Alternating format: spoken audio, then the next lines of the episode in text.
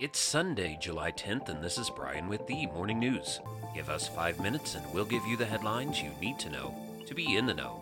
The largest grove of giant sequoias in Yosemite National Park remained closed Saturday as firefighters battled a blaze that threatened the gathering of the iconic trees and forced hundreds of campers to evacuate. The rest of the park in California remained open, though smoke that hung in the air obscured some of the most scenic vistas and views. More than 500 mature sequoias were threatened in the Mariposa Grove, but as of Saturday afternoon, there were no reports of severe damage to any named trees, including the 3,000 year old grizzly giant. The cause of the fire is still under investigation. The wildfire is proving difficult to contain, with firefighters airdropping fire retardant as well as the planned use of bulldozers to create fire lines, a tactic that's rarely used in a wilderness setting like Yosemite. About 600 to 700 people who were staying at the Wawona campground in tents, cabins, and an historic hotel were ordered to leave. Around the world, Sri Lankan President Gotabaya Rajapaksa, whose family has dominated the country's politics for much of the past two decades, has agreed to resign, the parliament speaker said after anti government protesters stormed and occupied the president's residence and office over the weekend. Prime Minister Ranil Wickremesinghe said earlier Saturday he will also resign. The political fallout follows months of public unrest. The South Asian nation's wilting economy has seen Sri Lankans endure months of double digit inflation, rolling power blackouts, and severe shortages of fuel and medicine. Sri Lanka's foreign reserves are depleted to the point that it can no longer afford to pay for essential imports, and the country defaulted on its debts in May. With queues outside gas stations snaking for miles around city blocks, Authorities closed schools and restricted gas supplies to essential services to conserve fuel.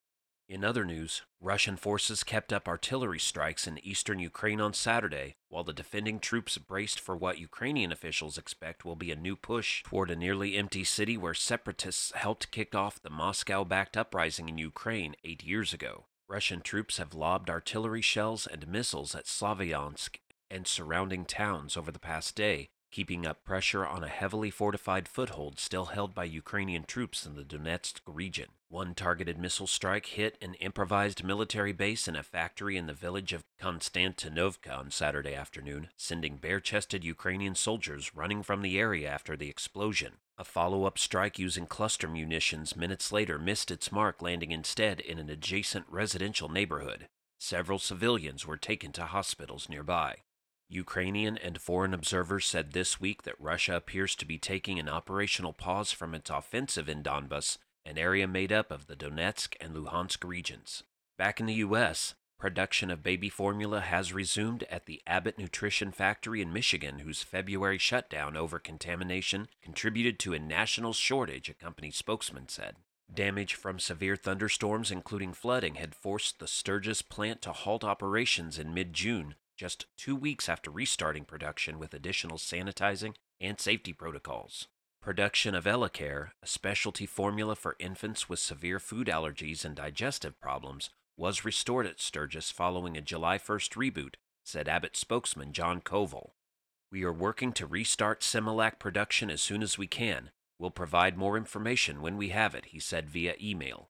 Abbott recalled several leading brands of formula in February, including Similac. That squeezed supplies that were already strained by supply chain disruptions and stockpiling during COVID 19 shutdowns. And, in the months leading up to Wimbledon, the organizers of the most famous tournament in tennis made the decision to ban players from Russia and Belarus. The choice was controversial for an individual sport, but the All England club said it was a necessary response to the invasion of Ukraine. On Saturday, 23 year old Moscow native Elena Rybakina, playing under the flag of Kazakhstan, which she has represented since 2018, defeated Ons Jabeur of Tunisia in three sets 3 6, 6 2, and 6 2. In the process, Rybakina also became Kazakhstan's first ever major tennis champion. Until this run at Wimbledon, the number 23 ranked Rybakina had never been past a Grand Slam quarterfinal, nor had she won a singles title of any kind on the professional tour. Now you know, and you're ready to go with the morning news. These headlines were brought to you today by Podmeo. Start your podcast easily at podmeo.com, the world's number one podcast hosting. Subscribe to this daily morning brief on Spotify, Apple Podcast, and themorningnews.com. Thank you for listening.